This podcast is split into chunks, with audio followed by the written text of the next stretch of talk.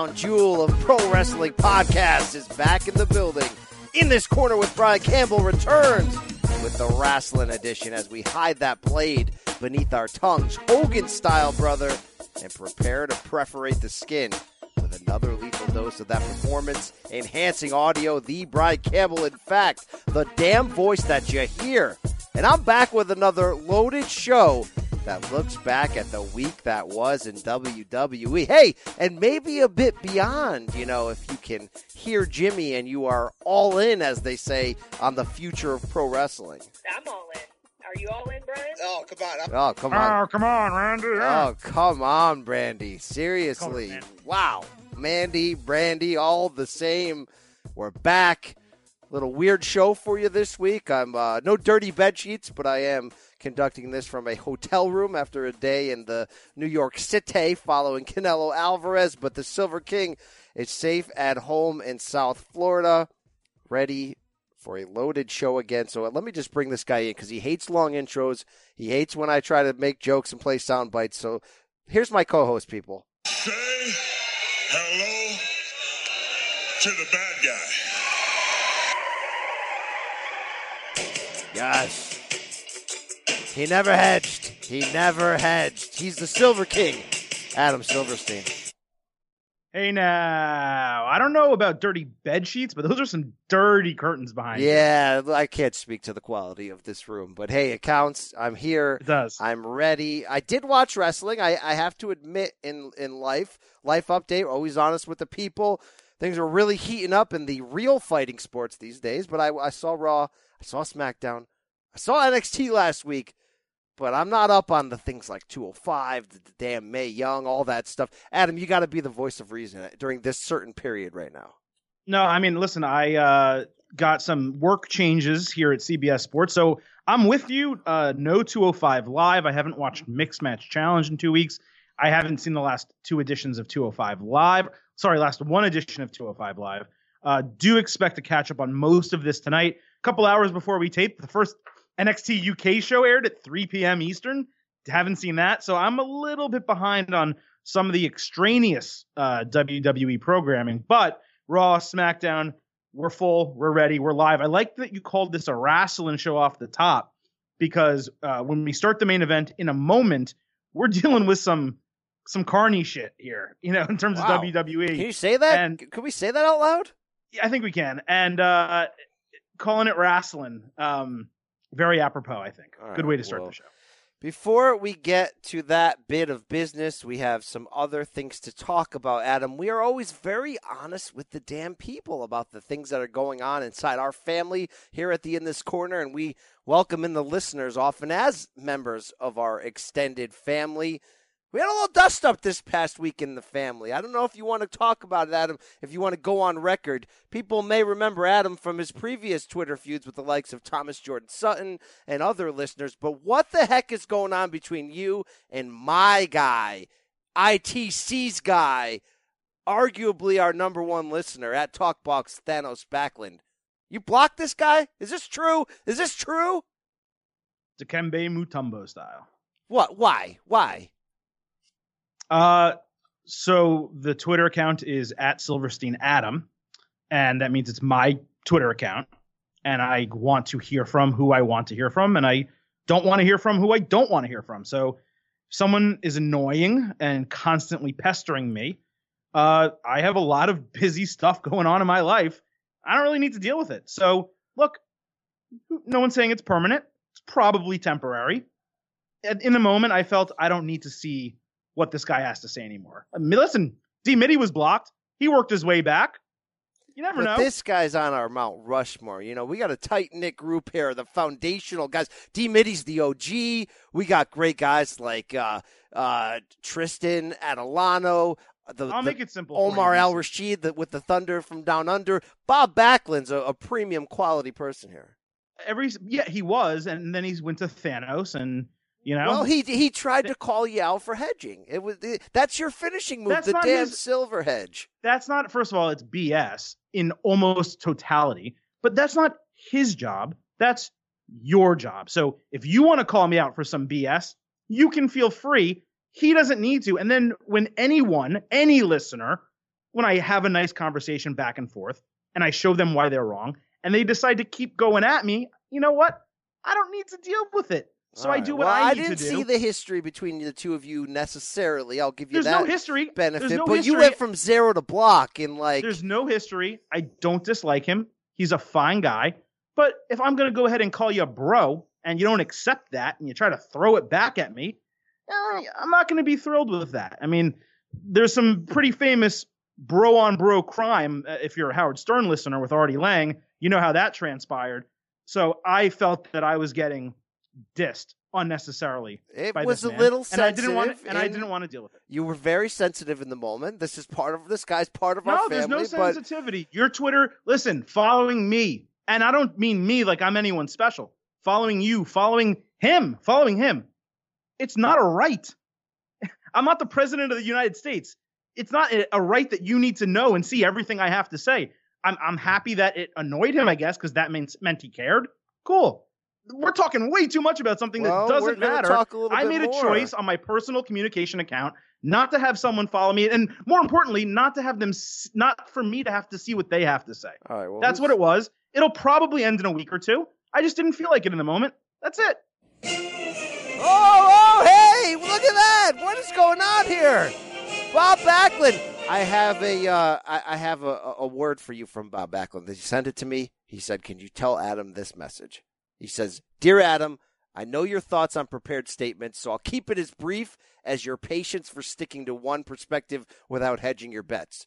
My dude, you got to separate criticism of the podcast and wrestling with personal offenses. Nobody actually hates you, the person, but we may disagree with your character's takes. What are you? What are you? A pro wrestler now? A character? Bob Backlund. Back to this. He What do you think? I'm Robin Quivers. I have one real character, and I have and I have a real life persona. Go ahead. He says you going. can call yourself SK the Silver King, man. You are living the gimmick, and that's fine. I came at you hedge for hedging without even getting to our agreement about the mixed match challenge at the end of the show. Are you still mad because I said nobody uses timestamps on podcasts?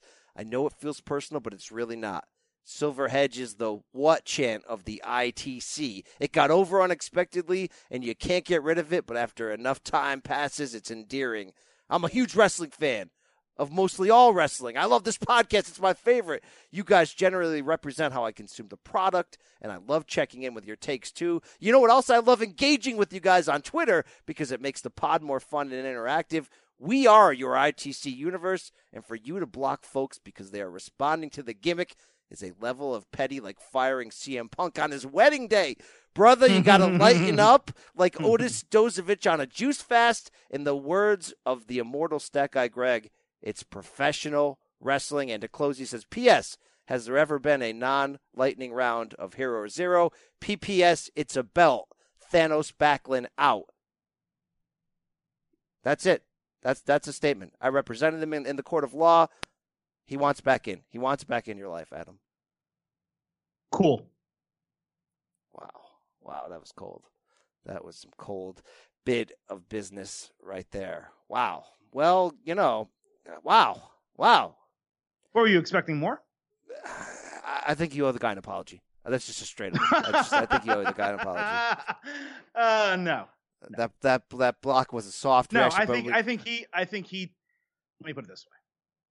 I think he took the block more serious than it actually than than he thinks I took his Oh, comment. you were fired up with f bombs. You were pretty fired up.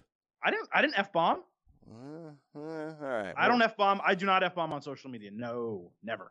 All right. I'd like to. I'd like to. I'd love to. So one day when, when Thanos Backlund takes the chair of the great Nick Kostos, maybe we'll have this debate on the air. We should do that. We should do one of those things where it's like, hey, audition for the third chair on In This Corner with Brian Campbell's wrestling show. We'll make it a reality show. It'd be, it would like, be like that ESPN thing they used to do back in the day, right? Because as long as, as, long as Maven wins, yeah, I think yeah, it'll work. well, there you go. Because you know, I would say hiring Nick podcast Nick Kostos for this podcast one of the smartest things we ever did, Adam. But hiring him, not realizing that he'll never come back on the show again because he's too busy and doesn't care about us, that was not smart. And Adam, when it comes to hiring, you do know that there are job sites that send you tons of the wrong resumes to sort through. And that's not smart. And there are jobs that make you wait for the right candidate job sites. You apply to your job, and that is not smart. You know what else is not smart? Using your relatives to fill in at work while you look for staff. You know where I'm going with this? I'm going to ziprecruiter.com slash corner to hire the right person. And Adam, our listeners can too. They can. And ZipRecruiter doesn't depend on candidates finding you, it finds them for you. Its powerful matching technology scans thousands of resumes, identifies people with the right skills, education, and experience for your job, and actively invites them to apply.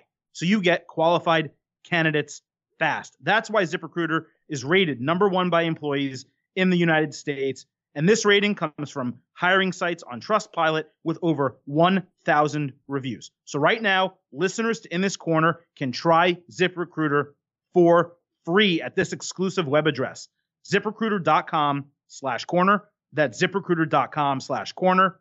And you know I'm going to do it again. ZipRecruiter.com slash corner. ZipRecruiter, the smartest way to hire.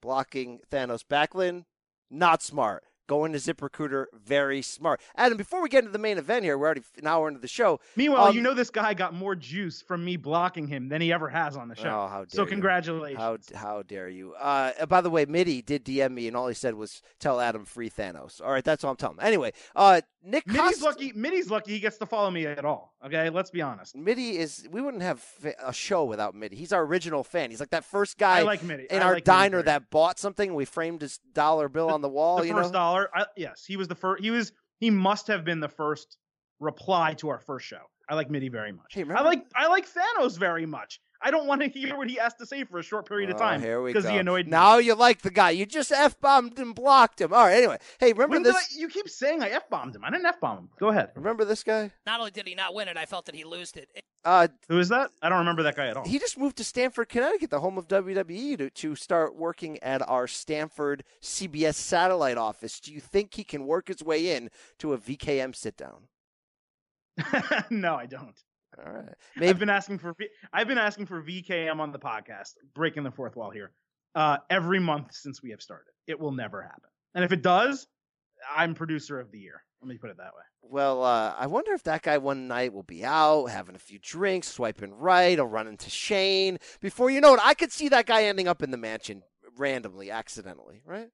If WWE offered Nick a job, No, not a Like- job. I'm talking about he's no, like, I'm I'm ta- I'm I'm proposing something here. If WWE offered Nick a full time job, would he leave CBS Sports?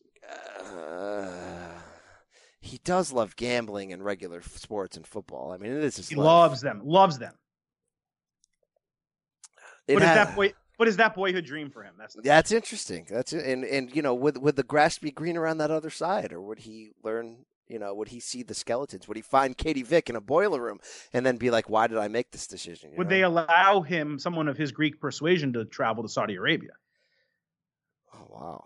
Uh, well, I don't know. Uh, hey, this this sounds like good topics for our main event. You want to get into this? Yeah, let's do it. Main event time. This is the main event. All right, so WWE, it seems, is still putting on Crown Jewel despite massive global unrest, massive um, pleas, constant pleas for them not to put the show on. Senators, media, everyone basically telling WWE, hey, we're not doing business with Saudi Arabia anymore. You need to stop as well. And what Dave Meltzer has reported and what is pretty commonly understood, uh, he didn't need to report it, it's pretty commonly understood, is short of the president basically telling Vince, you're not going to Saudi Arabia. Well, Vince and his cojones are going to Saudi Arabia. so BC WWE is quote unquote monitoring the situation. The last two nights of WWE television being Raw and SmackDown, they mentioned Crown Jewel a hundred times. You know what words they didn't use? Saudi Arabia. Not once on five hours of television. There's lots of external pressure here. Is WWE doing the right thing? Well, swerve alert. They're actually doing the right thing for the bed that they made. Now, the bed that they made is dirtier than the bed sheets that I laid in in Brooklyn that night, telling you the truth about SummerSlam, even though I was actually in Manhattan. But that's another story. Anyway, it's a dirty bed because they decided to go forward in soaking in the Saudi Arabian money shamelessly. And when I say shamelessly, I mean it's like accepting this show that doesn't allow women and sort of kind of hedging their their PC with that and then playing the absurd you know feature in the middle of the arena that just is like so pro pro Saudi Arabian government. Because they built this foundation this bed on they almost have to go through with this show. Because I think if you pull out now it it's a really bad business move because it seems like they're getting a ton of money. And they're already like the, the bullet's so far out of the gun at this point that they're actually doing it, I think, the right way for this situation. Not mentioning Saudi Arabia. In fact, they probably shouldn't mention Saudi Arabia outside of one time when the show opens. We are live from whatever Right. arena. And I think here's two ways that they can fix this. It's subtle. One, don't even remotely sniff one of them promo videos again that that say Oh, how God, great no- the yeah. Saudi Arabia like get the hell away from that. Two, you got to force a woman onto the show in some form. Doesn't have to be a women's championship match in the main event, but I think on some form they should push back a little because they got a little bit of leverage. But three, and I- know I said two, but here's three. Third, most importantly here, they got to put on a badass pay per view that takes the narrative away from this soiled PR narrative, which is, hey, WWE, you just sold your soul in a bucket of sand. So, yeah, in a perfect world, they shouldn't be there. But it's corporate, and money matters more than ethics in these cases. And Vince is stubborn, all the above. So they're actually doing the right thing in the wrong situation that they created themselves. Yeah. So first of all, we need to rename this "Blood Money in the Sand" because that's what it is. Uh, working in journalism, I find this completely appalling. I mean, look, I, I don't like what Saudi Arabia stands for in the first place. I didn't like the WWE did this deal with Saudi Arabia in the first place, but they are a business, and other businesses do business with Saudi Arabia. So I didn't necessarily criticize them too much for that. When we saw Money in the Sand one, um, and we saw that propaganda that was played throughout the show, we got further disgusted as that show went on. So you're 100% right. That cannot happen. And the government of Saudi Arabia, who they've made this deal with, needs to understand that on their own. That they cannot put WWE in a position where they have to air those things because WWE is not airing those because they want to. It's part of their deal. That's number one. Number two, after this year, they should end this deal. It's over. This was already agreed upon. The date was set. They've been building towards it. There's millions of dollars behind it. They probably already have equipment over there. Um, maybe they left it there from the April show. Who the hell knows? So you go through with this. You kind of have to go through with it because it's planned. They may have already paid for it. So if you don't go through with it now, you either owe them money back, which hurts your stock price, or you owe them a show in the future, and who knows how bad it's going to get in the future. So I don't know that they could have canceled this or moved the show. And I don't know. What I can tell you is if there was any other president in the White House, this show would not be happening because there's no freaking way that anyone else would tell them that they're allowed to go over there. So it's partially the fault of our government. It's partially WWE's fault. It's really Saudi Arabia's fault because they killed a damn allegedly whatever. I don't even want to couch it. Killed a damn journalist, um, American resident. Uh, and I'm just disgusted. Like I wish that this wasn't we weren't in this position, but it does remind you that this isn't a Hollywood movie. This isn't a TV show or Netflix. This is wrestling. This wouldn't happen in any other sport or business except wrestling. You know, uh, did NJPW I think went to North Korea? WCW I think at one point went to North Korea, right, or something like that.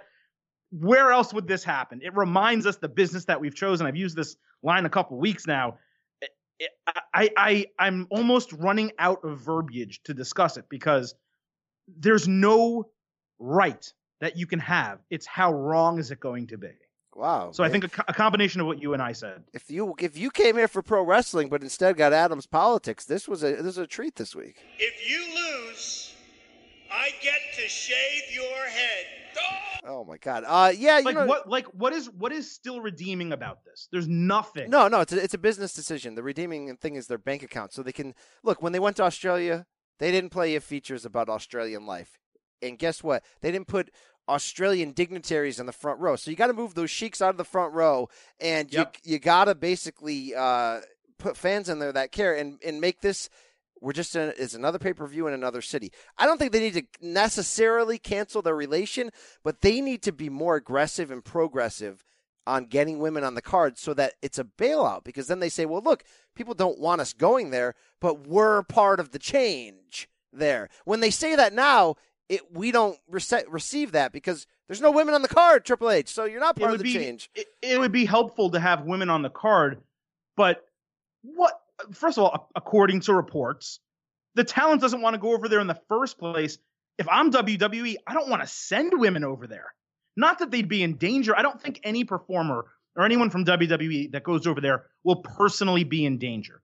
But if you're a woman and you know what this regime is about and you're dealing with the situation as it presents itself, and they're just going to add you to it at the last minute, do you really want to go? No, maybe in a year if like it's built up and it is a progressive thing, maybe this does push that forward, but a journalist shouldn't have to die for women to wrestle on a card. Let's just be honest. That's what we're Uh, dealing with. We It's- need a we need like an MTV uh, celebrity like uh, don't I ain't gonna play Sun City. We need one of those like a We Are the World thing. maybe all the, maybe all the wrestlers in the Revolution can band together and say you know WWE will not should not go there. Um, yeah, it's bad. It's it's dirty corporate. It, look, the the higher you go up the corporate chain, and WWE's very high these days with the billionaire deal. I was I was just reading the Hartford Courant in Connecticut, and they were like, "We have three new billionaires added to the to our state this year of of state residents. This time it's Vince McMahon, and we now have Right. nine billionaires. So it's like they're so far into a new tax bracket that like it gets dirty for anybody when they get to that level, including our government. By the way, if you want to go full on politics, you know, including our government's history, not just this regime, all the damn regimes, it's very dirty. But yeah, Oh, listen, um, oh, listen. Uh, again, not getting into politics, but but uh, presidential offices before this one have dealt with the Saudi Arabians, no question about it. But what we're getting down to is, would any of them have allowed this show to go on, given this thing that just happened? And the answer is no. but- uh, And the fact that that- and the fact that WWE is not getting bailed out by the government, if the government told them you're not going, that bails them out. They don't have to worry about it when relations eventually get rehabbed, which you can't even believe that that would happen. But if they did, and then WWE went over there after six months a year, that's part of business again. But the government, you would hope, would have stepped in and told them you're not going, and then Vince can wash his hands of it. there's uh, an interesting parallel in a lot of lot of ways. Uh, to shout out a, a good book I just read. You remember that dude, uh, General Adnan, or I knew him growing up as Sheik Adnan Al Kaissie. Mhm. Uh, he had a he's a really good autobiography that came out about 15 years ago called "The Sheik of Baghdad: Tales of Celebrity and Terror from Pro Wrestling's General Adnan." And this guy lived like a Forrest Gump life. For example, he was there on the street corner in Dallas when Kennedy got killed. Like he's been like everywhere. But he grew up in Iraq, friends with Saddam, Mhm. and uh, and uh, then when Saddam took power in Iraq, he used to stage these giant wrestling events and bring in Adnan as like the chosen son to main event them, and they would do ridiculous business, and they would do that as a way to fill the newspapers with headlines to block the bad stuff going on in the country. So as soon as I heard this Saudi Arabian wrestling event, I was reading that book at the time, and I'm like, that's really weird parallels in there about like. And he said he, they would have to. Saddam Hussein did not know that wrestling was fake, and if he did, he would have killed everybody in the ring. so this book's incredible. Uh, like the line they had to toe because if the they'd always bring in an American or Canadian to lose, and if that guy had got too much offense in, loaded guns ringside would be like cocked. It's just an incredible book. And I'm also reading. I mentioned it before. Trump Mania, Vince McMahon, WWE, and the Making of America's 45th President by Lavi Margolin. Very interesting book along the lines of what's going on between the cross section of politics and Vince McMahon. But yeah, that's the political section this week in our main event. But hey, WWE, sweep up your house a little bit, all right? Can we get past this? Can it be back about like wrestling and good booking and not like, should we go to this damn pay per view that nobody's really that excited about anyway? Like, like I said, you know how you fix it? You know how they always fix bad headlines with great stuff. So come out there Yeah, with a really great pay per view and we'll we'll forget about it, right? I don't know that we'll forget about it. I don't know that that would fix it this time. I think the way, seriously, the way to fix it is You do the show almost because you have to, and then you end your partnership. That's the only way to do it. You have to. Like, you can't. This cannot go on because it's a yearly reminder. Yes, in, a, in the real nothing- world, in the business world, in real life, it can't go on. But WWE does not operate in real life. We know this. Carnies, carnies, man. This is it's freaking carnies. Um, Wow. all right, we will we will talk about the World Cup just because the field is set and it, why not? I guess because this is a wrestling show after all. The World Cup, World Cup, by the way, features eight Americans. So not really a representation of the world here, just America. Um, we do have a bonus DM slide from Ben Porges at K- at KLA Benko. Uh, now that we have all the participants, how do you think the World Cup should be managed? What should be the final? I will read the names: John Cena, Kurt Angle, Jeff Hardy, Randy Orton, Seth Rollins, Dolph Ziggler, The Miz, and Rey Mysterio Jr. You know, no, they've booked it so celebrity heavy that it doesn't seem like it's going to coincide with actual storylines. There's no prize at stake, so I don't Right. really think like it's even worth handicapping. It's not like there's somebody in there that you're like, oh, they could use the rub from this. I mean, are they doing this entirely to please the crowd in Saudi Arabia? Yes, we already know that. So does that mean Cena's going all the way? Maybe, right? No, I mean, it's going to be fun seeing Angle's involvement to a certain degree because they've done well with that on Raw lately. But I don't even think I'm into this enough to get a prediction off. So I think Baron Corbin cost Kurt Angle a match, which makes sense, right? Uh, I don't think John Cena wins. I don't know who he loses to. Uh, I think Rey Mysterio wins the entire thing because he can use the rub. Uh, if not him, potentially The Miz wins the entire thing to get a title shot. There's no title shots. You don't win anything. You're just the best wrestler in the whole world. That's all you get. No, I understand, but then he has an argument. You can also just interfere in the Daniel Bryan AJ Styles match and have an argument there as well. But I don't think Jeff Hardy, Randy Orton. I would love for Seth Rollins to win. I don't think it helps him. Ziggler, I don't think it helps him. Angle or Cena, I think Mysterio coming back, first major event that he's at, getting the win propels him suddenly in SmackDown. It's cool, by the way, that he's on SmackDown. But does Saudi really Arabia kind of- care about him? I don't think they care about any of these guys. Oh, I don't they think care, about, pro the larger than life guys. They care about the Cena, the names. They care about names. Well, Rey Mysterio is Rey Mysterio not a name? Well, he's like a, a name. I th- uh, maybe I'm way off on this, but I think he's a name more to hardcore wrestling fans and casual wrestling fans who are like John Cena, John Cena. Yes, yes, yes. Well, John Cena's more, you know, current, but Rey Mysterio, I mean, he was world champion, small guy, got over huge. He's massively popular. I think he's a huge name. All right. Well, what, I think he's big enough to win it. Let me put it that way. my intrigue for this is how they book these matches because obviously the matches cannot be long. So when you hear there's a tournament one night, you're hoping these matches are really high quality, like they're high wires, but it probably Right. won't be. There is a fun way to book matches with. You you mix in schmazes, you mix in some clean wins. I, I hope they do it the right way. I hope it doesn't drag on like WrestleMania 4, but I hope they, they book it uh, uh, an intriguing way that makes sense. What I would like to see is for the legends who don't need to be put over to put people over in the right spots. We know the legends are going to win matches because you want the crowd engaged, and like you said, the big names are the ones that people care about. But I would like to see a situation where like John Cena puts Seth Rollins over.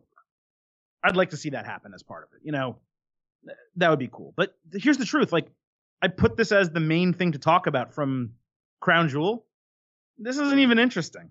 Like, you know how much better this event would be if they actually had the best current wrestlers in WWE in it, as opposed to these guys. Like, you have McIntyre and Ziggler, Rollins and Ambrose, Andrade Cien Almas, Wait, wait, you Daniel just named, Bryan. you just named the first four names. All you have to do is watch Raw every week. Watch them wrestle each other four times. So maybe, maybe, but they maybe, shouldn't. but maybe they're fighting SmackDown guys, and, and it's it's all mixed up, and they're not not all on the Raw side. Again, I'm just saying, like this could have been something cool, and instead it's just let's get celebrity names that people know to fight each other in as many matches as possible. yeah. And by the way, this card is light. Like I'm sure they're going to add stuff to it. Maybe there'll be a tag team title rematch and whatever, but this this card sucks. Like it's Yeah, I'm out on it. I, I don't know why I was optimistic about it. I'm I'm officially out right now on, on caring about and being excited about this. No, it's gonna suck. You're right. It's it's it's bad. Yeah. Okay, let's move on to something that was at least better than this. SmackDown 1000 on Tuesday night. And BC, I got to book the show. I got to book the damn show this week. I left Monday Night Raw out of the main event. You guys have been waiting for it for a long time. Silver King got it done. We're talking SmackDown 1000.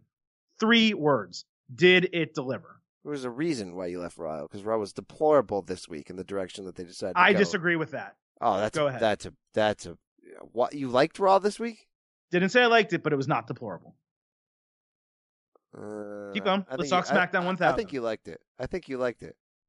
There are parts of it I liked. Yeah, there's parts of it, but you can't come out of Raw going, "Oh yeah, it's a pretty good episode." You have to come out of Raw going, "What the hell are they doing?" It was not at, so the last three weeks we have very much enjoyed Raw, right? Prior to that, it was terrible.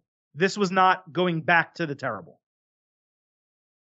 Uh, If the last three weeks were a seven of ten, and prior we were a three of ten, this is like this week was like a five of ten. uh, all right. Anyway, SmackDown uh, 1000. Meanwhile, you shoehorned Raw into the main event. Good for you. uh, well, SmackDown 1000 it- did it- it deliver? It did. It did. It did. Because the expectations were low, I'll say. Because they didn't throw out too many callbacks to, to old names and then put them in meaningless situations that didn't matter, which is, was a lot of what Raw 25 was. Let's get as many faces on there, but not really do anything with them. Because they underserved the promotion of it, it ended up being surprisingly good. I mean, Vince coming out and shutting up his kids and dancing with R-Truth on paper is going to be bad. Yet it delivered. It was fun. It was great. There ended up being a lot of those moments. And I left the show with a really bad taste in my mouth, unfortunately, because of the Undertaker segment and this long entrance. He comes out and gives almost the same damn promo he gave the night before on Raw. Look, if Undertaker hadn't been on TV in a while, Adam, then him coming out on SmackDown 1000 to close the show would have meant something. Him coming out for this long entrance to say that Triple H is going to rest in peace at Crown Jewel. Stop. Stop. You know, you think, bring out Teddy Long for five minutes. Give us that. Eh, But look, besides that, it worked. I I mean, it worked. This was pretty fun. It mixed old with new fairly well. I do think that there's a chance that, and we'll get to this specifically, but that the Batista Evolution segment went long and cut into the Undertaker's promo at the end of the show. I think there's a very good chance. Probably because I felt like Batista was was shooting for a while before I realized He what, was. what he was actually doing. But he was still shooting. I mean, he he went beyond probably what he was supposed to do. Um, the Taker thing really put a bad taste in my mouth to end the show, particularly when you could have ended it. And I agree with you on the rest. So I'm not going to repeat myself. Particularly when you could have ended it with one of the best segments we have had in WWE in quite some time, cutting edge with Edge and Becky Lynch. Brian, I used to say Seth Rollins was the best thing going in WWE. Becky Lynch is the best thing going in WWE. Her response to Edge, calling him out, talking about him breaking his neck again.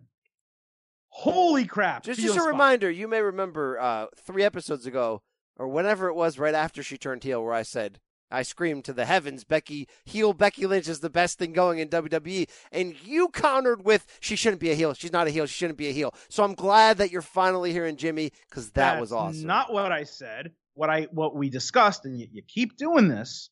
What we discussed was the question at the time was, was this a full heel turn for Becky, or are they booking her more as a badass face? You were correct in saying that you thought it was a full heel turn, and you were going to see where they went with it before crapping on it. I said I was enjoying it, but I thought that they had transitioned away from full heel Well, to no, more of badass face. You're talking about that episode. Let's not forget the weeks before that when you said that this was one of the worst decisions they ever made to turn her heel. when they had Becky Lynch, when they had Becky Lynch out there crapping on the fans and trying to rewrite history that the fans didn't support her, when they that's all they have done, it was freaking awful. They haven't done that since. Well, now awesome. she's an overconfident badass who has heel tendencies more than face tendencies. This version of her is great. What they did that week in the ring, where she came out and said, "Well, the fans never believed in me," and it was BS, man. It was terrible. Yes, I stand by that. You can't tell me that was good. It was stupid.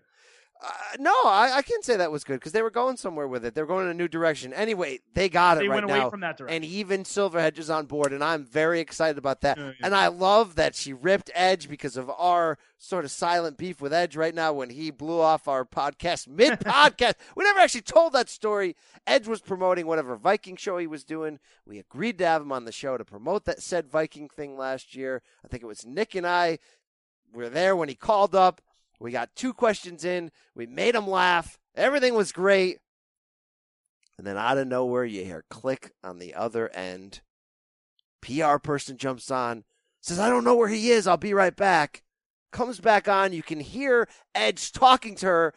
And she's like, um, yeah, um, I don't know where he is. I'm like, no, I just heard his voice. And, uh, we never agreed to do a podcast. Um, he's, uh, yeah. So, um, yeah. So, yeah, thank you, Edge. thank you. You know what you could have done, Edge? You could have promoted your damn show, which was the point of us talking to you. right. And we would have puffed your bag and we would have talked about great And the guy and moments. the, and the guy who does a podcast doesn't want to be on a podcast. What sense does that make? that was so you know Ed, Edge. We got to maybe we're maybe we're starting a uh, maybe we're starting a, uh, a hit list here with Bret Hart and Edge. You know, or, or I do. Uh, I will say what I really appreciated about the segment is it was so much deeper than Becky crapping on Edge and like being her new self, which was great. That was a huge part of it. It was great. It was also like the full character arc of Edge, who like now at an older age, removed from wrestling, regrets all the terrible things he did in WWE and how the ends didn't justify the means. And I thought that was awesome. Like I don't know if they really how deep they thought about it, or if Edge just kind of was like, "This is what I'm going to say when I go out there."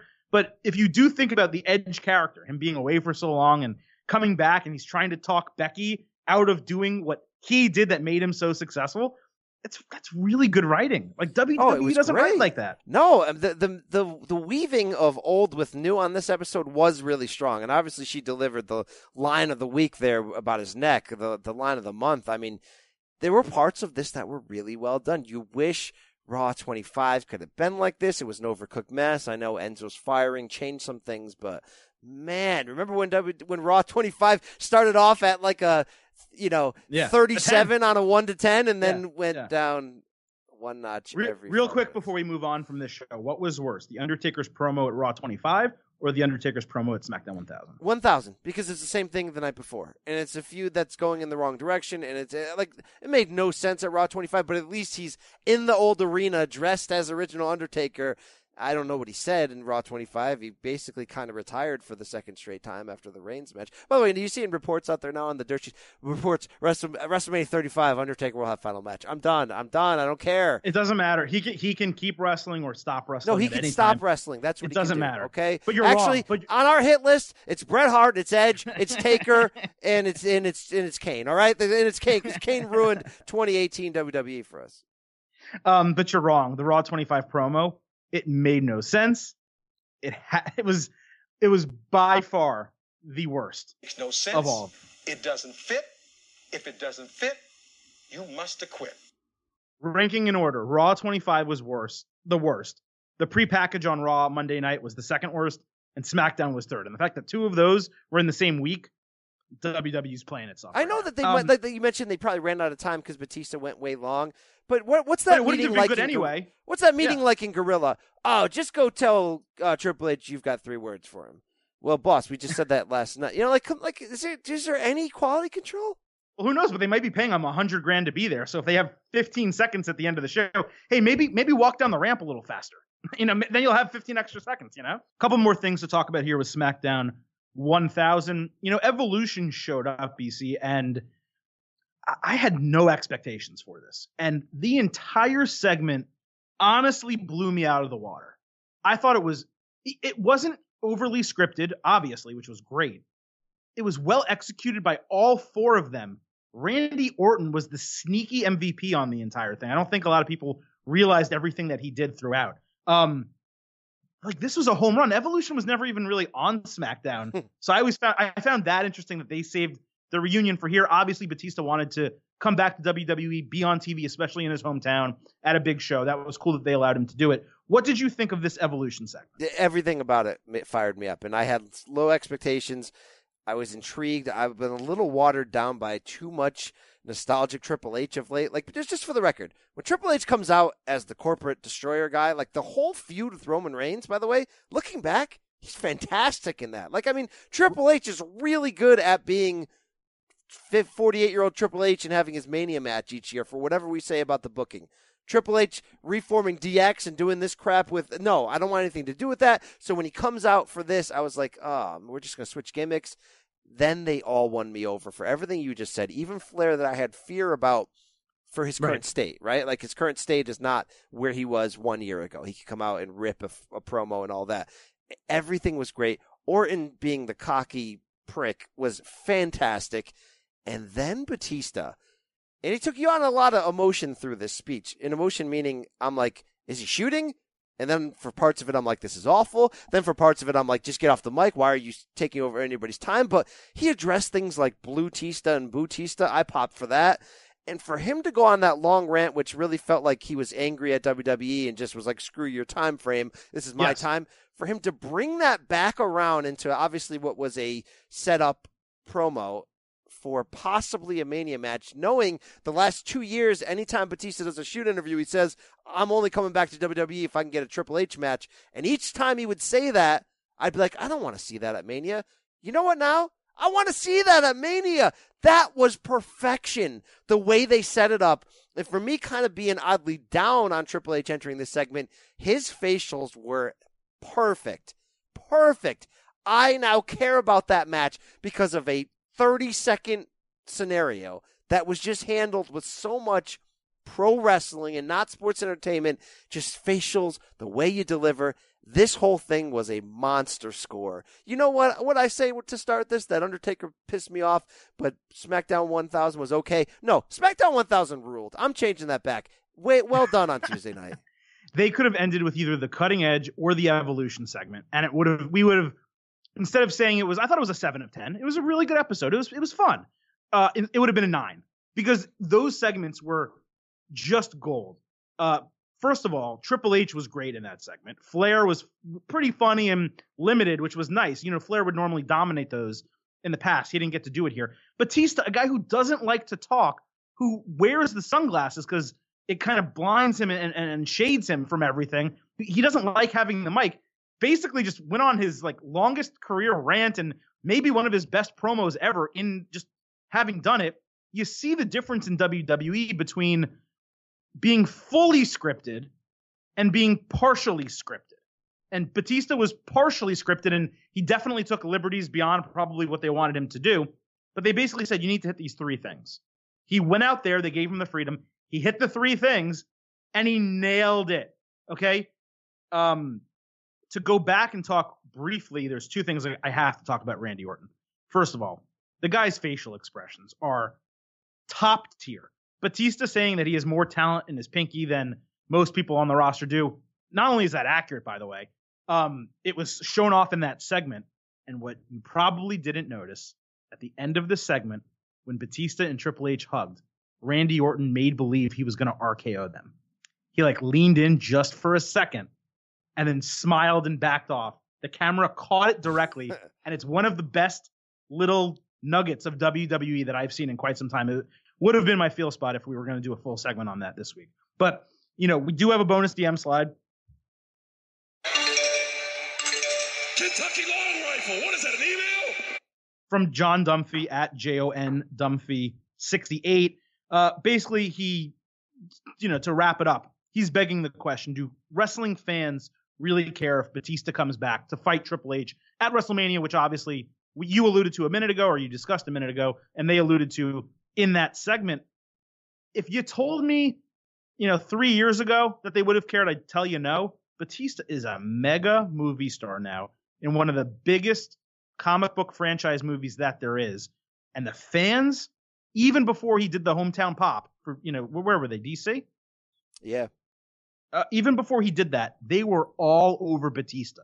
And do you know why they were? Because Batista publicly simply said, I want to come back to WWE because I, what he said in the ring, because I want to entertain the fans and I want to have one swan song. And if that means doing house shows as well, I'll do it. I want to go through the process one more time. And they would not have him back. They finally gave in. It seems not just to getting him on TV for SmackDown, but giving him the match that he wants, and the fans appreciate it. That's all it takes. So I think they'll go nuts. Yeah, this is a far cry from tight pants Batista, Blutista getting booed out of the building, but they got to keep this up, which is playing off of real life things, and that's that's a, a big part of what made the Ronda and Nikki Bella segment on Raw great that we're going to talk about, and I think it's part of what made this segment. And yeah, people will care heading into Mania if you play on the real life part of it. If Batista says, "Look, I'm this big movie star," and you guys aren't welcoming back like you would kill yourselves to have the rock on for five minutes, right? But Right. but I'm a guy that that that can't get that same love, and then I think also, and it, and it may be messy because do you have to? Are you going to play Triple H as the heel here, or are you going to play him as the face? I think there's a chance for Batista to to play against the crowd if they want to go in that direction, and if they want to let him be on full shoot promo work at all times, shooting against everybody. This could get interesting because the fans haven't always been great to him, so this it would be interesting.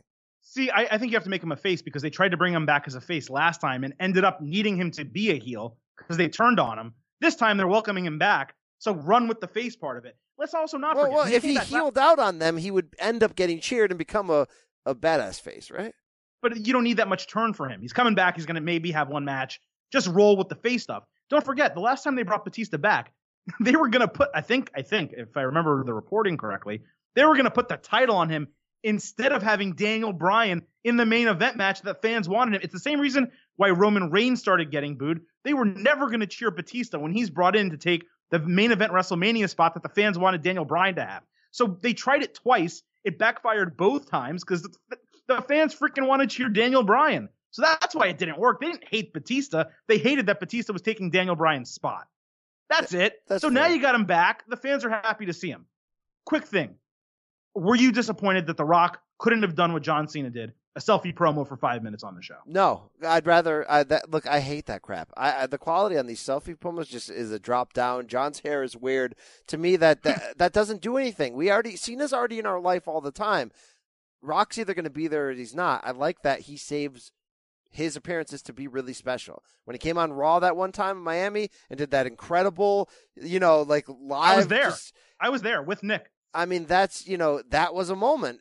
I like that he reserves his moments for actual moments, except for that Erick Rowan seven second match. They, they that's a disrespect. That's just Brian, the show the show's named after him. That's just a disrespect to the business. Yeah, but look, he's a bit look. But my point is, he's a busy dude, and he doesn't whore out for them, and I think that's really important. I was disappointed. I, I thought a tweet is ridiculous. You could tape a video with your phone. I, I I think that his face should have been on the show. It's called SmackDown. That's fine. Okay. That's fine. Last thing last thing coming out of SmackDown. Big Show turned heel for the thousandth time. Did that make any sense to you? No, it, it, no. I mean, he's healthy again. No, it. Uh, wh- wh- why is he with the bar? Like, what does that mean? What? It, unless this is, I, I think, and it's got to be a Survivor Series thing. I- I suppose it is, of the New but- Day. I look at them and I'm like, how is this not the like Riot Squad ripoff of but Braun Strowman and Drew McIntyre and Dolph Ziggler? And why would they it's the- need the help? It's the same thing. It's that's yeah. It's it's lame. It's really lame. That's one of the that's so while the rest of the show I thought was very good. That's one of the worst things I have seen in quite some time. That's just me. BC got a lot of show left. Let's move on to Hero or Zero.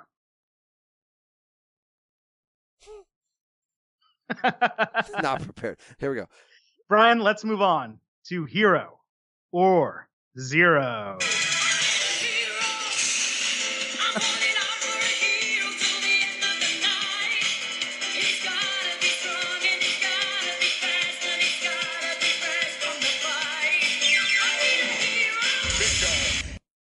I, I didn't plan to go lightning round edition. Truth is, we've had so many technical di- difficulties here. I don't even know how long the show has been. We're just going to do regular Hero or Zero and see what happens. BC, we saw a six man tag again between the Shield, Strowman, Ziggler, McIntyre. I think it's the third time in the last two weeks that we have seen that match.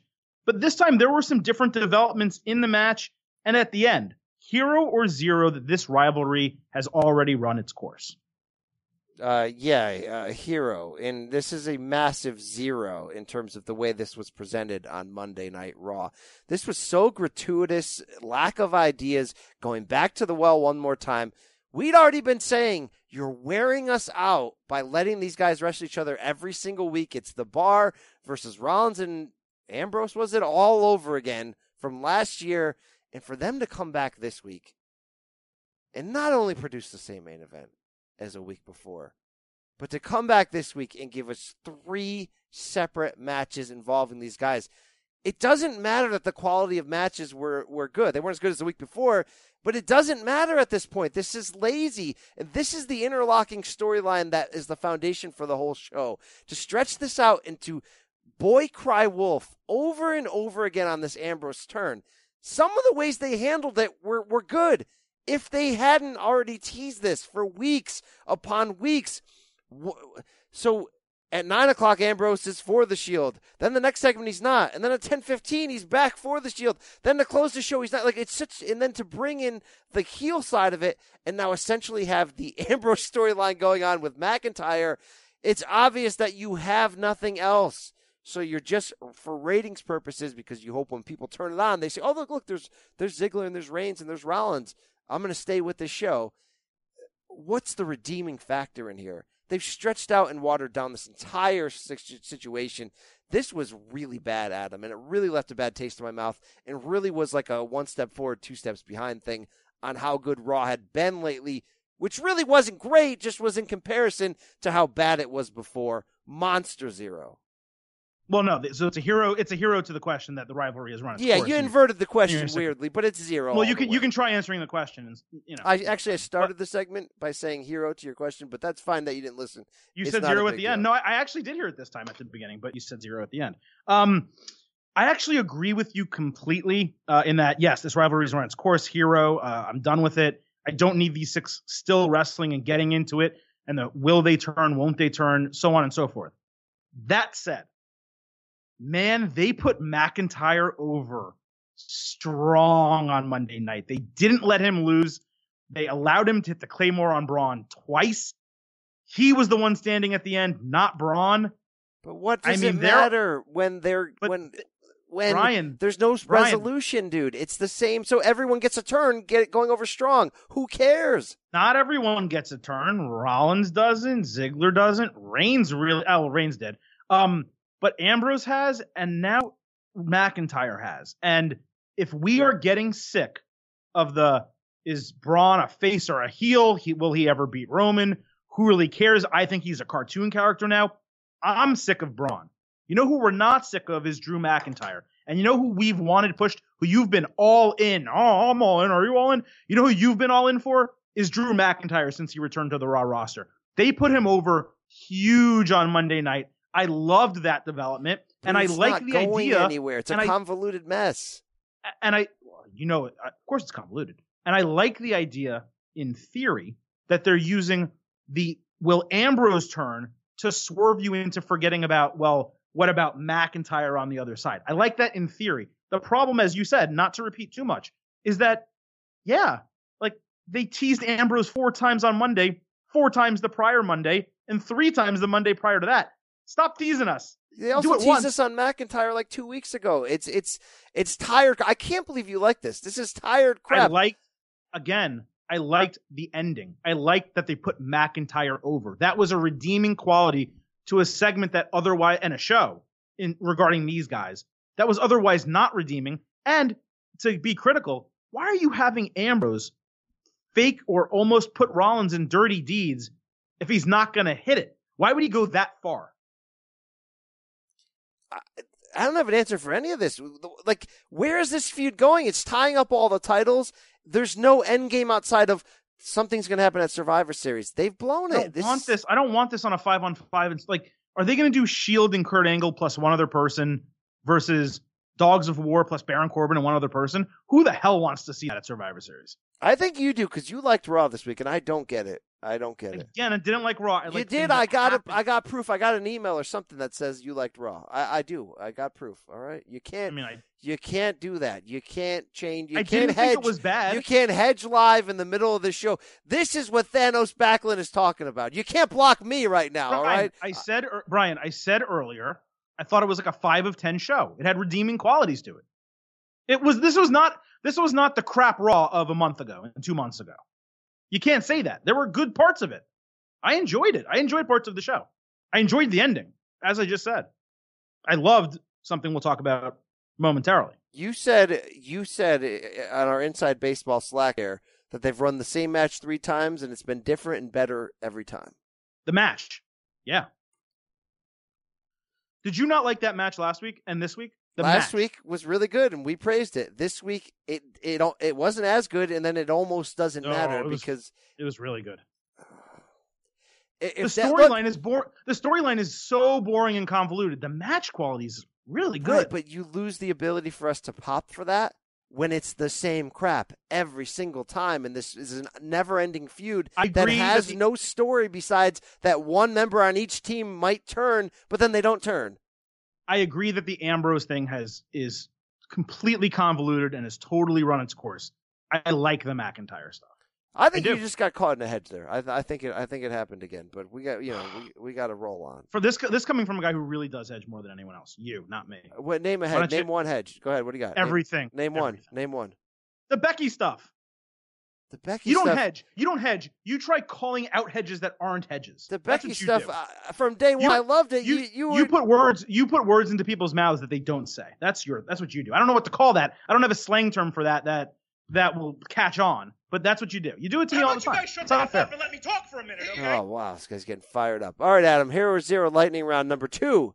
WWE's All Women Evolution pay per view is. Uh, let me check my watch. Just over a week away, and only four main roster matches have been set.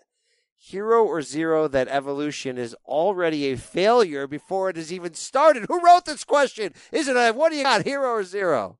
Hero. This is a failure. It's a failure for so many reasons. One, the proximity to blood in the sand. All right, that's number one.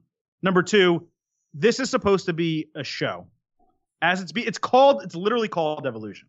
So this is supposed to be a show about how far the WWE women's division has come. And there is one legitimate WWE, you know, current roster match. Becky versus Charlotte. We don't have Sasha Banks booked on the show.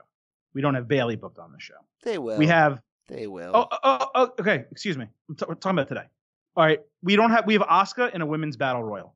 We have Ember Moon, I think, in the same battle royal.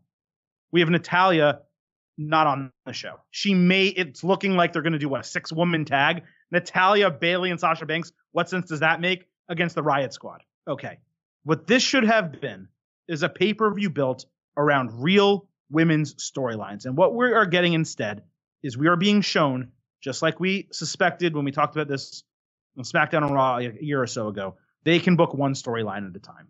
They can book Ronda, Nikki Bella on Raw, and they can book Becky Lynch, Charlotte on SmackDown. There is no good reason that this can't be like a men's pay per view where maybe there's not a mid card title, we know this, but where there are mid card level feuds. There's no reason that Sasha Bayley is not happening on the show. That should have happened, obviously, at SummerSlam as well, or Hell in a Cell, any other event.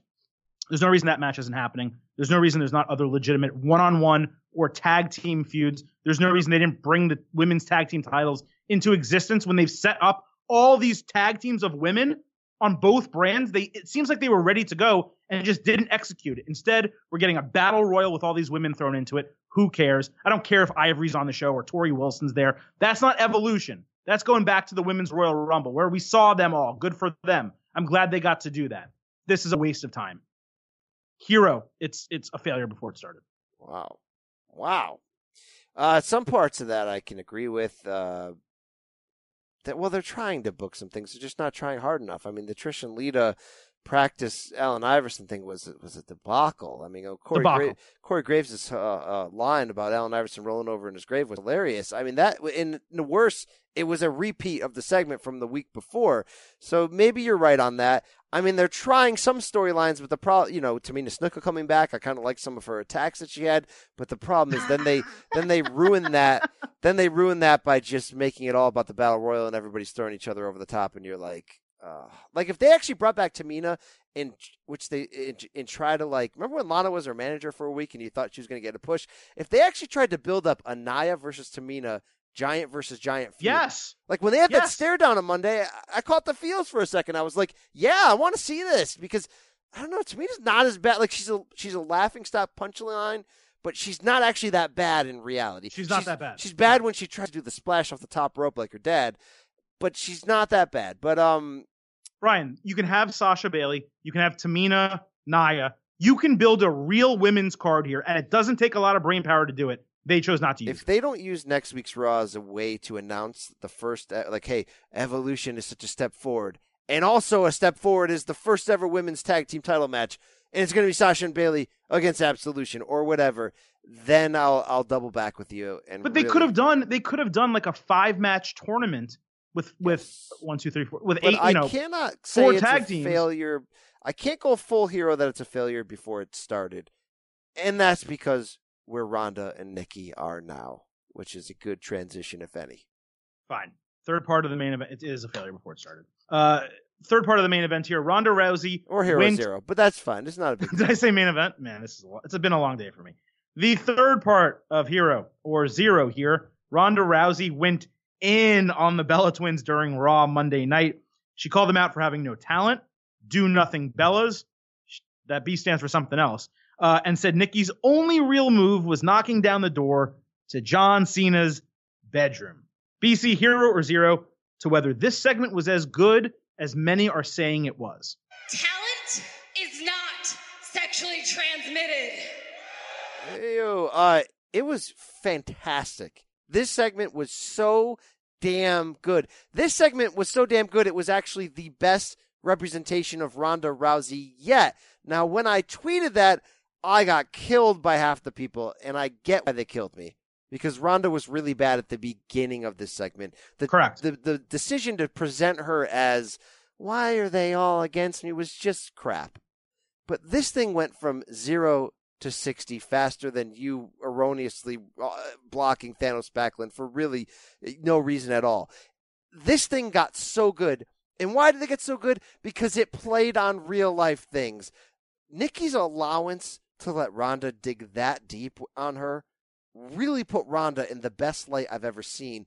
And you got to give Ronda credit for nailing the end of it when she was actually almost breaking down. You almost saw tears in her eyes. She was so intense delivering the I've kicked down all the doors, you know, that that whole speech that she did.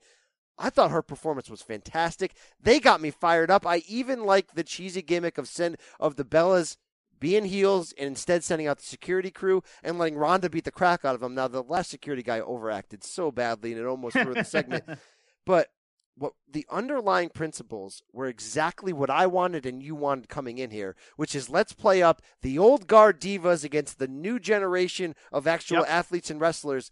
And Nikki nailed it when she did that that Bundy shuffle thing she does at the end. She did it with so much spite and sex Yes. in her eyes that Yep. it nailed it. It was it, I mean look fir- first of all, I mean I mean first of all, but it nailed it. It nailed the point of what they're trying to do. The writing was brilliant. She's the last remaining one from Well- the Divas era, and she protected that by pointing out all the things that her reality show does, putting girls in the crowd, all that stuff. I could not have been more fired up. And anybody that came out of that segment and were only caught up in the beginning of it, I, I think you missed the boat. This was a monster hero. I get that there's a counter take that why can't the Bellas have the same level of of hot shooting on Ronda and the Holly Holm knockout? You know why, guys? Because Ronda is kind of soft in certain ways, and I guarantee she wouldn't allow it. And Well, anyone that well, was, no, well, anyone no, that no. followed or covered her in MMA would definitely agree with that. Well, actually, so I just want to clarify something. They have mentioned that on WWE TV. They've. Let- Ste- They've let Stephanie, Stephanie did. softly mention it. and when Ronda walked out during Super Showdown, I think they mentioned that this was the arena that she lost in, the stadium, right, or the city, whatever the case. Melbourne, Melbourne. Right, but the point is, if you're going to say you only got to where you got because you slept with John Cena and Daniel Bryan, they should be able to come back and be like, "Hey, last two times I saw you in the octagon, you get knocked out within a minute right. and a half." You know what I'm saying? So, so, like, so you know what? There is another week, and maybe they, they come out with it next week, and she snaps on them and goes crazy. well, So we do have an, I think you can counter and say if you're WWE, you you shouldn't ever go there because it's really going to compromise oh, Prob- Ronda's character. But I think even more importantly, it's Ronda who says no. Anyway, it's a hero, and if you can't see that, you're blind. So no, you're right. I mean, it's a massive, massive hero. Uh, hearts in my eyes. uh, You know, I put that emoji on Twitter for Ronda here. Really great. It, I have to say though, you you said it. the segment would have been so much better if the first half was not overly scripted. You can't have Ronda use words that are not in her normal vocabulary. And I'm not saying Ronda, anyone, any wrestler, any performer, anyone on the show, if they would not normally say words that you are writing for them and make references, okay, and use phrases, and you have to script those for them, it doesn't sound natural. You can tell it's scripted, and it's gonna fall flat on the audience because you're trying to go. Well, you're not trying to. You're trying to. You're trying to write well, but you're what you're ultimately doing is going over the audience's head when a more simplistic, direct word or phrase would do better. And that's what they did with the first half of her promo. It was unacceptable that they wrote it that way. And what you saw over the second half of her promo, just like with Batista over the second half of his promo, is that when you allow someone to work, shoot, or or speak from the heart and from the hip, as opposed to go line by line for what you wrote for them, it comes across better. It comes across more real. This is the Ronda Rousey we have always wanted. We've seen glimpses of it. The second half of that from her and the entire segment from Nikki Bella was as home run of a hero as you could possibly get, on par with Becky Lynch Tuesday night on SmackDown. It was so good. Really And- strong scripting. And that's why I Writing, actually sorry, can't scripting. call it a failure because I'm so, and I've been really saying it for a while. I'm so into this feud, the idea of it, the star power of it, and now we have the great story to to really back with it. Brie's great in this role when she's a supporting act. Everything about this, make it the main event. No, it will be. But It- it- again, it, will be the main. No, event. no, it shouldn't be the main. Well, it shouldn't. It will be, but it shouldn't be. But again, BC, this is what I'm saying. They're doing one thing perfect on both shows with the women. On a pay per view, on a regular men's or normal mixed pay per view, there's at least four or five good yeah, things it could be. a- uh, look, you're right, but it's but I don't think the show's a failure. But no, but that's why it is a failure. Because if you're going to say something's the first ever, it needs to deliver and you need to be promoting what it is. It's called evolution. It's not called some other BS name that they that they just attached and made it a women's show. They're trying to say, look how far we've come, and they're not booking or writing like they've come very far. At all. well, we're gonna get an NXT match on there. We're gonna get. uh I'm talking main roster. No one, listen, the casual fan does not know who the NXT UK women are. They probably don't know who the NXT women are. I don't I don't even know what else is on there. There's oh, the Mae Young Classic finals. Most WWE fans aren't watching those. I'm excited to have them. They're going to be great matches. Top to bottom, the card I expect to be very good. But from the main roster, they've only booked two matches of any consequence. And when you have Sasha Banks and Bayley and Natalya and Ruby Riott and all these other women on the show, you need to do better. Oh, Otherwise, you wow. haven't come very far. I haven't seen you this mad since you blocked Thanos and lit up my Slack with f bombs. I really haven't seen you this angry. Well, just like that, it started bad, and I did something to correct it and make it better. Just like the Ronda segment.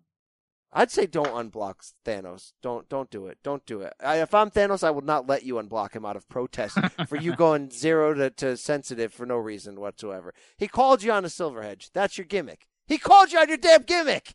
He didn't call me on anything. He tried to fake something like you do every single time you call something that word Wow. or that phrase. Wow. Wow. Hey, uh, number four on Lightning Round Hero Zero. It appears as if WWE is teasing a couple strange Raw feuds in Finn Balor versus Bobby Lashley and Apollo Crews versus Elias. Hero or zero to whether you care at all about where these are going and what these might be. So I'm going to surprise you a little bit and say hero. Um, so I think they're doing the Finn Balor thing to just feed someone to Bobby Lashley, which is so depressing. Well, it's not It's just so depressing if, if Lashley looks good, this good with with uh, Lio Rush right now. But it's depressing that they put Finn Balor in that spot. It's just because it's the same spot. It seems like they're putting Apollo Crews in with Elias. The difference there is, holy crap, Apollo Crews is on TV without Titus. He actually cut a decent promo, and he bested Elias. And even though that's fleeting and it'll probably get turned around very quickly on him, um, I found that interesting. That wow, Apollo Crews is on TV and he's doing something. That's kind of cool. Uh, whereas with Balor, it just kind of seems like they're gonna and again I'm I'm really projecting here off something that was 15 seconds long. It just seems like they're gonna feed Finn to Bobby Lashley and he's just gonna fall even further down this hole of suckiness that they've put him in. So I'm gonna say hero for the Apollo Crews part, but I mean crap, man. What is what are they doing? Um, yeah, uh, the Apollo Crews they ruined him. He, they does nothing for me, and uh, he's not on Elias's level, so I'm completely against that. And I got a few DMs that I'm not going to read from people that are really into it, and that's fine if you are. I'm really into Bobby Lashley and Lio Rush. I know what they actually think about Finn. So the idea of Finn versus Bobby Lashley, I think they can make some really sneaky good matches. Plus, I'd rather see this any day over Finn teaming with Bayley and, and, and getting that on him and going that mixed match challenge direction three weeks in a row. Get that the hell off my TV screen. This is way better. Lio Rush is on MVP level with his performance and his exact role. He's overachieving within his role perfectly. I love it. I love that. But no, uh, Apollo, get the get the heck out of here. We we need Finn Balor on SmackDown so bad, so bad. They got to get him off Raw. They're never gonna push him on Monday night. They have to move him. All right. Last part here of Hero Zero. I'm gonna rewrite a DM slide that came in from John O at Boogie Science. BC, he wants to know if the timing of the split of the Bullet Club with Jay White joining the firing squad, or BCOG, whatever you want to call them, is just a coincidence, or is it NJPW's insurance policy in case the elite bolt for WWE? Hero or zero to that idea? Wow. Wow. Without the elite, wrestling is boring and it sucks. Um, I'm going to say hero on this because there seems to be a lot of s- smoke going on right now that you got Meltzer pushing out there all these reports that NJPW people are unhappy. You got Tama Tonga coming back and saying it's false. This is just uh, your way of trying to help those guys raise up their contract price. I don't know who to believe. There's a lot of stuff out there. It would seem to me from the outside looking in that things are really good in the Revolution right now. I don't see where, especially after something like All In, where these guys prove that they don't even need actual promoters. So, Well, it was one event. Come on. uh, here we go. Here we Let's go. not, I mean, no, I'm just saying. Here we go again. act like- Here we go. There let's not act- let's not act like All In means that they could run a promotion. Let, us recap Adam's predictions. That all in wouldn't wouldn't sell out ten We went through. We went That through this. Jericho would be one and done in the Revolution. I mean, That I a- could go. a wrong. I could go on. The and, uh, Jericho thing was wrong, but we've gone over the all in. We've made it very clear. We had our investigative reporter listeners prove that I was right about all, not about all in, but that what I said was not wrong about all in, even though you tried to claim it otherwise. Let's not get back into this, BC. Why don't you answer the question? What'd you claim about all in? We don't have time to go back. What'd you? Well, what'd well, no. When, when we first, very quickly, when we first discussed it, I said no way. Then when we talked about it the second time, when it was announced, and when, when we talked about the period of time and so on, I was like, oh yeah, they absolutely will do it. So, you so said you I didn't say hedged. You hedged. Silver King. It's no, right, Brian, though. circumstances changed and we discussed it again. Oh wow, this guy. You already went through this. You already said that you agreed. The listener proved I was right. Let's not get into that. I don't. I don't know if An- anyone proved. Answer the question. Uh, yeah, it seems to be. It seems it right, but I also think this is you know their own version of the uh, NWO splitting in two with the red and black, with the with with the with the wolf pack and the white and black. I don't necessarily know where it's going. All I know is for everything I love about the the Revolution, if Kenny Omega and the Bucks and Cody leave, it, it cuts the legs right out from under it. I mean, NJPW would still be a thing. It wouldn't be this level of our care. But I just don't believe that these guys are going to go. Could they really be No. unhappy there? And I'm way off, probably, maybe. But these guys, I mean, all in, what, what all in proved to people was that the very elite of the independent guys that can be so self-made that they never even need to step foot onto WWE's, you know. Correct. So Correct.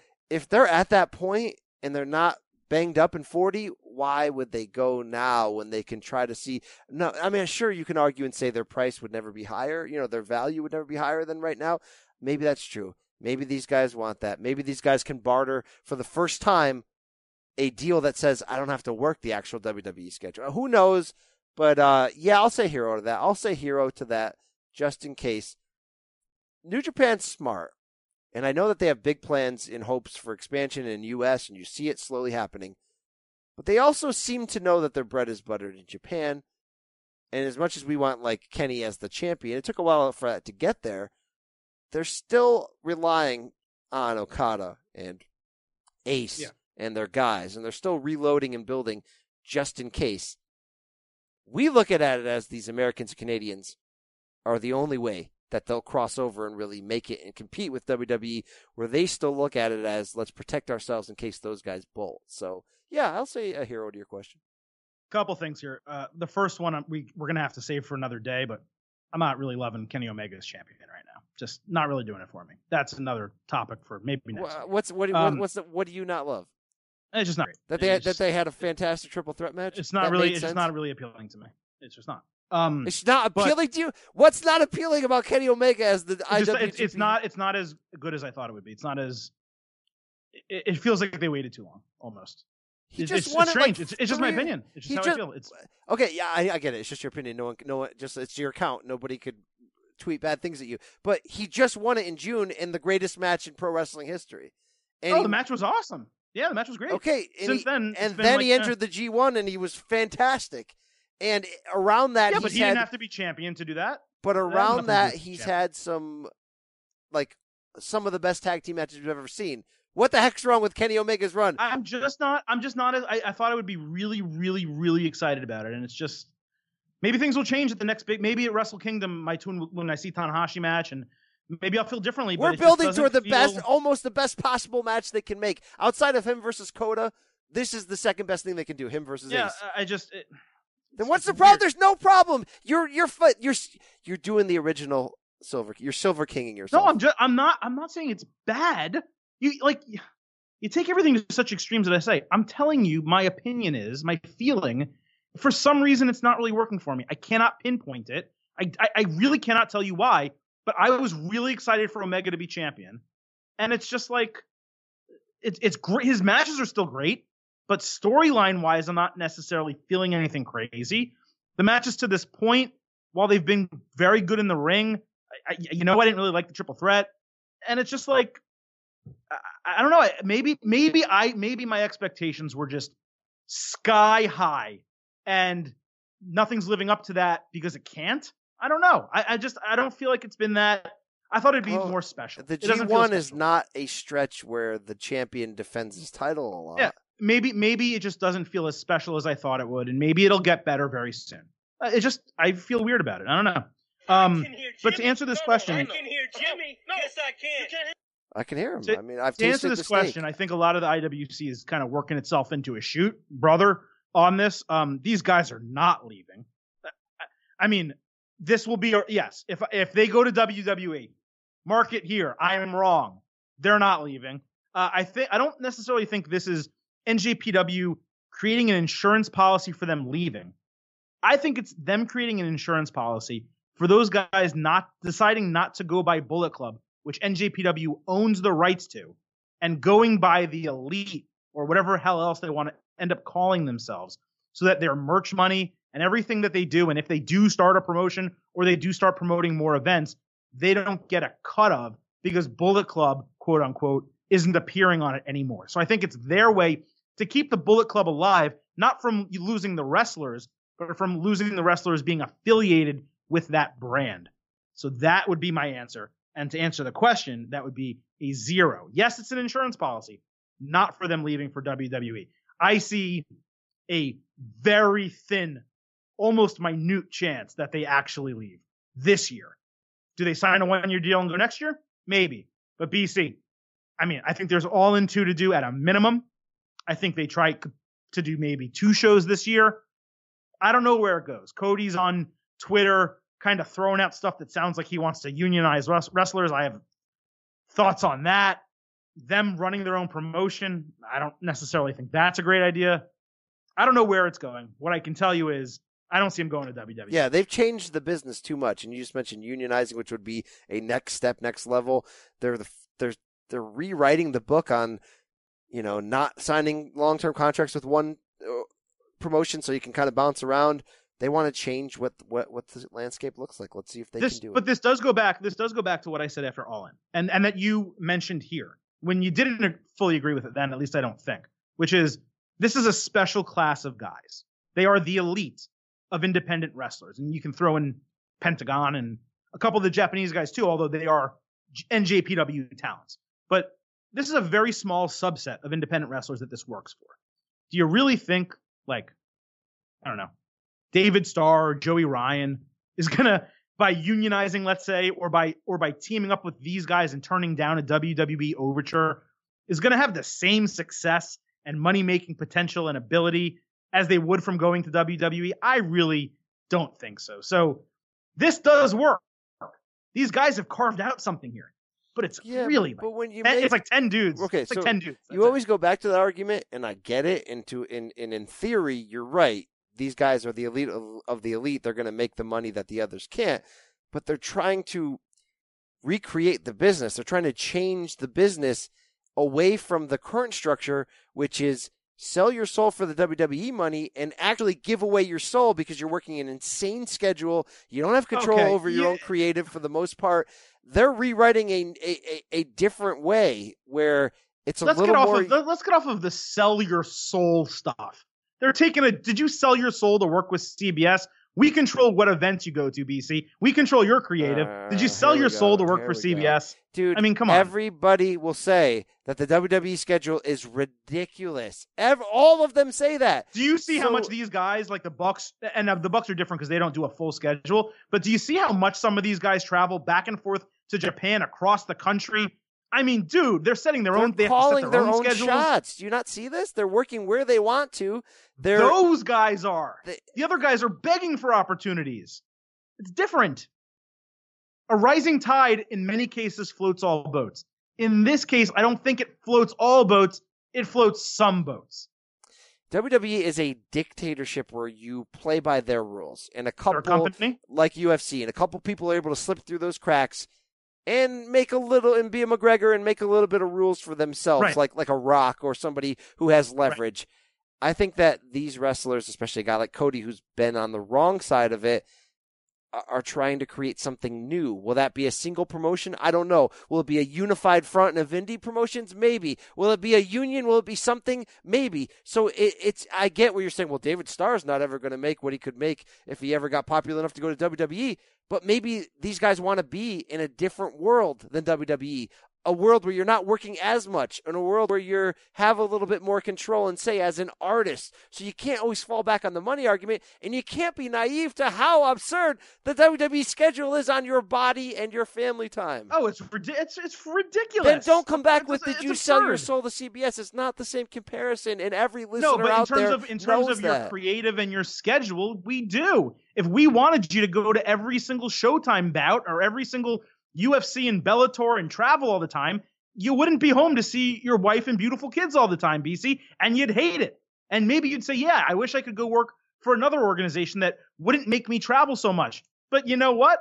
You'd have to. You'd be making a lot less money. You wouldn't be as prominent, and maybe you don't have in this corner podcast. I, I'm just using it as an example that WWE is their schedule is brutal, and they don't offer health insurance. And if they fixed those two things, a lot of people would think a lot better about them. Okay, but they're not that different from most sports leagues, the UFC, NFL.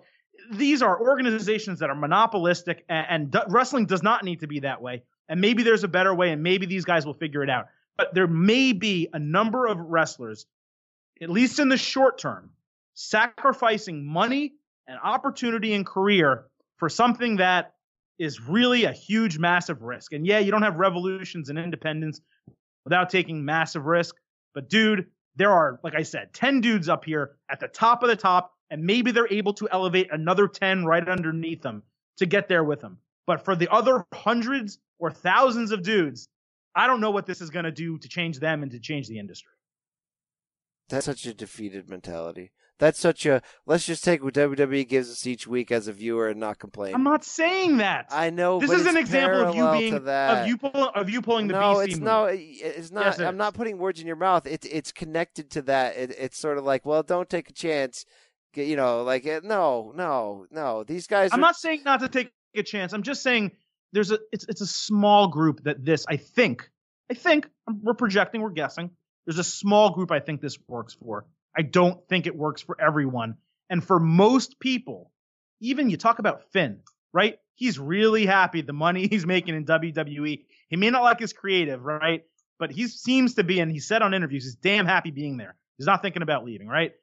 For a lot of guys, that security, that prominence, that worldwide fame, you're not going to replace that by maybe being in a wrestling union. Okay, but if you cling to wherever the revolution is going, and if that's the elite guys, and those guys start doing all in things that if they can make them be a consistent sell, then you're creating more market and you're creating a competition for WWE where you don't have WWE doesn't have to be the end all, the only all. It could Possibly. be somewhere else, which is Possibly.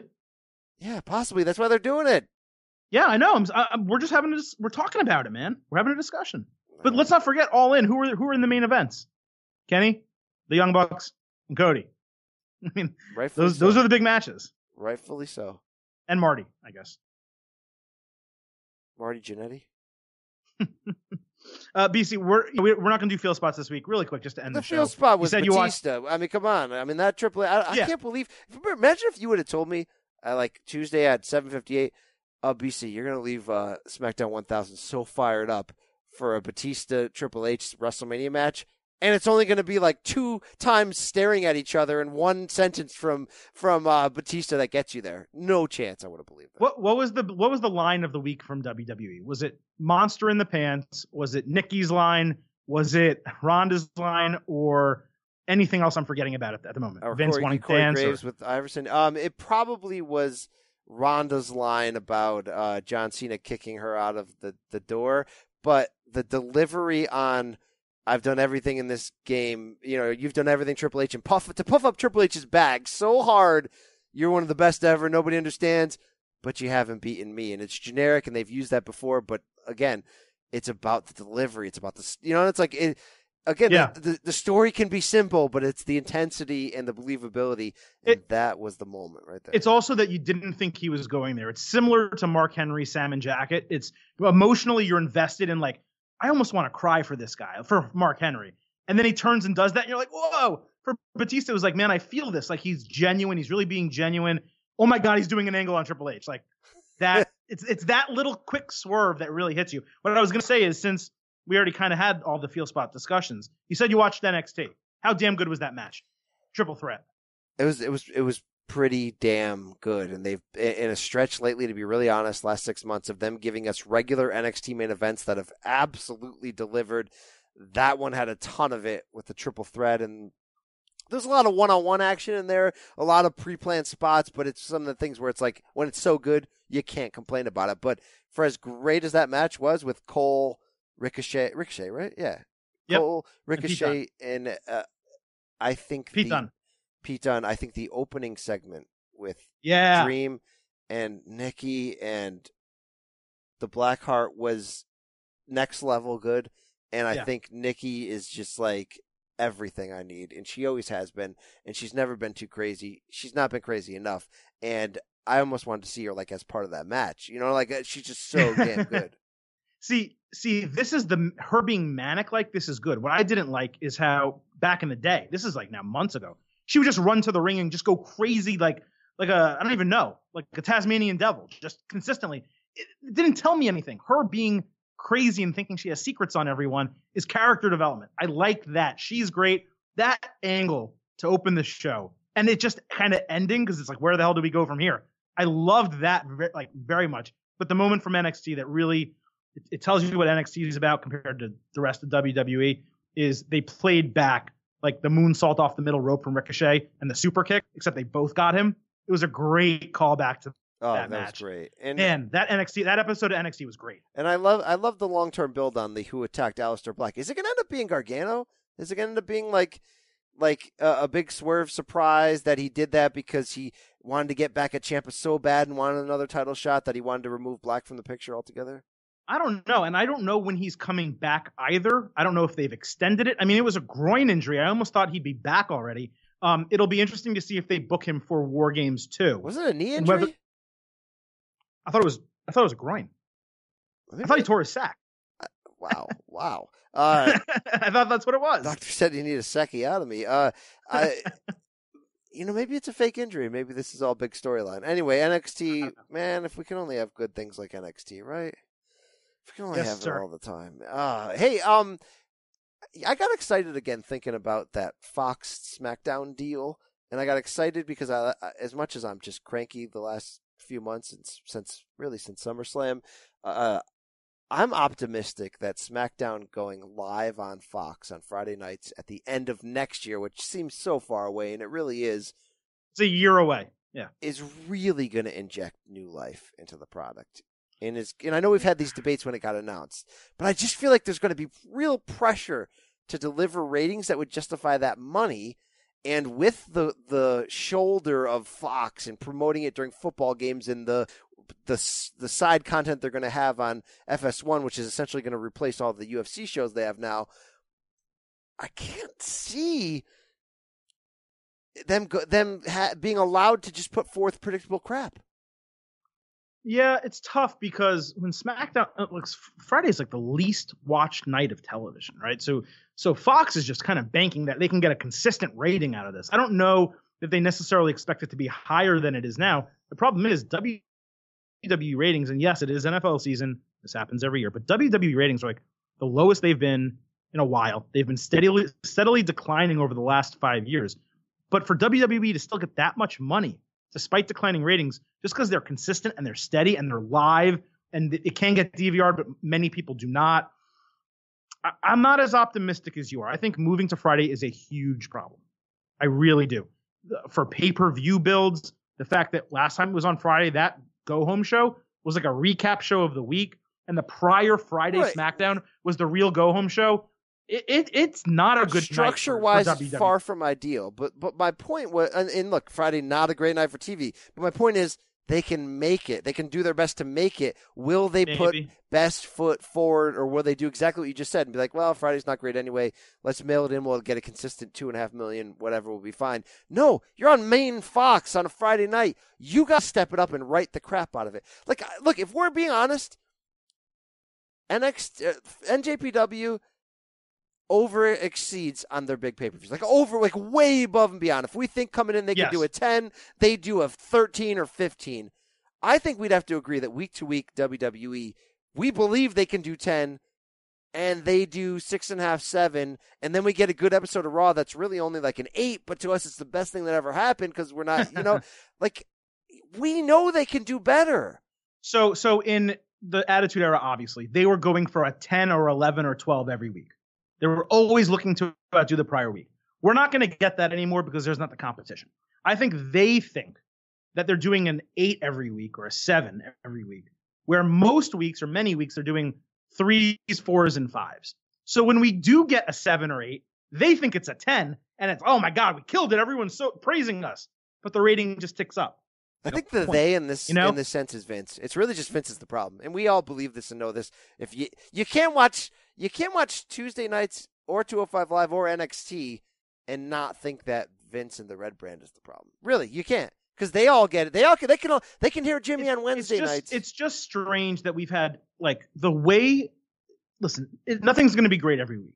Even regular TV shows that you watch, sitcoms, dramas, there's there's going to be duds, right?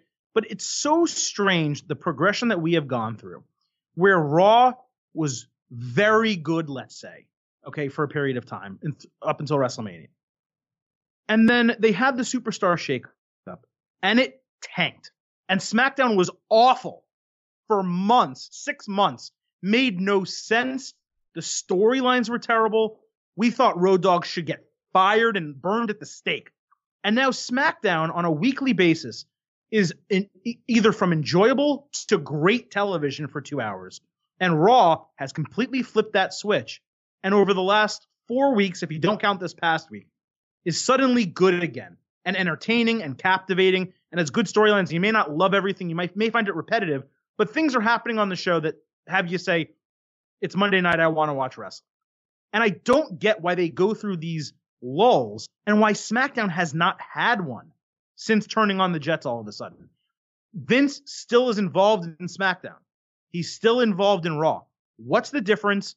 Why is this happening? I wish that we could actually talk to the I writers. feel like or the he's bookers. involved less in SmackDown, and I get what you're saying because there's periods where SmackDown is lame and Raw's great, and they seem to only stack it on one side. I feel like Vince cares about one show at a time. I, I feel like I- I feel like they overstacked Raw last summer because they knew they were heading into the negotiation period for the new TV deal. But I, I don't know, man. I mean, by the way, Shane did a bunch of Shane McMahon did a bunch of interviews leading into SmackDown 1000.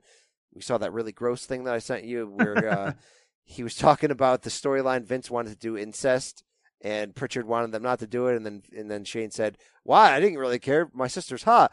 Which was a really weird joke. He was joking. It was so Come weird. on. Anyway, he came out with something that interesting where he said his he thinks his sons are going to get into the business ever since they walked out with him at WrestleMania 32, and that they text Papa, meaning VKM, whenever they think the the storylines are bullshit and they get mad. Uh, can we can we get the? Can we get those kids? Papa, will you start like like seriously? if, what if you just let Shane's kids book for a couple weeks? Probably be fantastic, right? It'd probably be like like hopefully if anybody could get their ear because none of us could text Vince. I'm sure not even you know a Meltzer could text Vince directly. Maybe he could. I, I doubt it, but uh, those those grandkids can go right at Papa. I mean, hopefully he he listens after a while, right? I think we have reached the end of this edition of In This Corner. yeah. This this hotel room edition, clean sheets this time, has been brought to you by uh, uh, what's our ad this week? Uh, smart, not smart. ZipRecruiter. ZipRecruiter. ZipRecruiter. Thank you. Thank you for sponsoring us this week. Um, listen, iTunes, five star reviews, Twitter at in this corner CBS, at B Campbell CBS, at Silverstein Adam. Hashtag We do this show. Yes. Sure. Uh, we do the show for you, the listener. We appreciate you sticking with us, listening to us every single week as we head into another stretch of WWE that, you know what, as the show started, I don't really know what to do with all of it. And uh, BC, I don't know if you do either. Absolutely. Yeah. Yeah. All right. Uh, I haven't pressed this button before. I'll beat his ass so sore it's like he did a prison tour. All right, that's probably the reason why. anyway, uh, yeah, check us out. Uh, check out our other offerings, all that good stuff. Um, let's get fired up for this uh, this crown jewel in the sand. Nah, we won't. We won't. Anyway. Um, all right, that's Do it. you, That's, do you- wait, that's do you like Blood Money in the Sand or no? as a name? Yeah. Yeah, that's all right. Yeah, I'm, I'm all right with that. I'm all right. Double. that. I had a double. I had a double with it. Yeah, maybe. I actually don't hate the name Crown Jewel. That that's not bad. It's, it's a, way better than the Greatest Royal Rumble. I mean, it's not Of that course. bad. Well, no. Cr- Crown Jewel actually somewhat made sense, and Yeah. I don't know why they didn't just call the tournament that and instead of the World Cup. But why don't we say goodbye? Yeah, let's say goodbye. Roman, I, I, I'd say I'm happy to see you, but I'm disgusted by your whole All right, face. no more Cena on the timeline. Um, let's say goodbye. Say goodbye, and uh, that's it. You know, Bret never banged Sunny, and we out.